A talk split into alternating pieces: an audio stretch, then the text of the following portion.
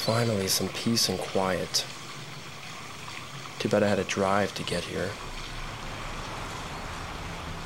Can you believe that guy cut me off? Jerk.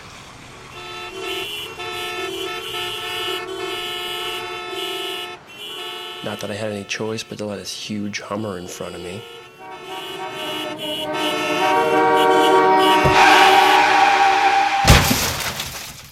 Anyway, it was worth it. I had to get away from work.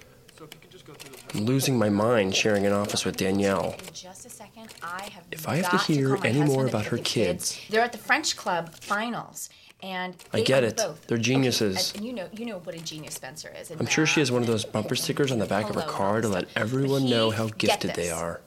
Fluent in French. Seven. He's seven. Can you believe it? Can you believe what geniuses my children are? It's like it, it is just. Danielle, can you hand me a It's impossible to get work done with her around. And I still have so pages of data to go through. because, I mean, I am. I don't know how I'm gonna get through all of it.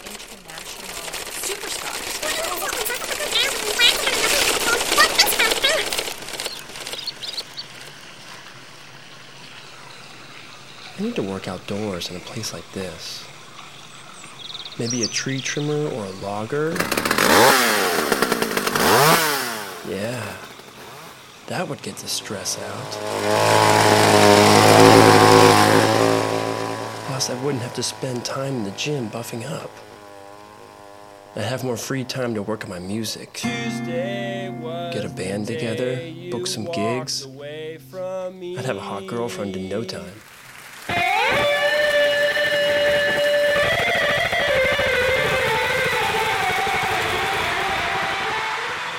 Yeah.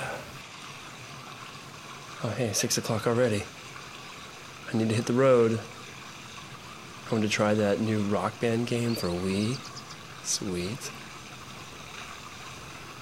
Sure is peaceful here. Be a perfect place to build some condos.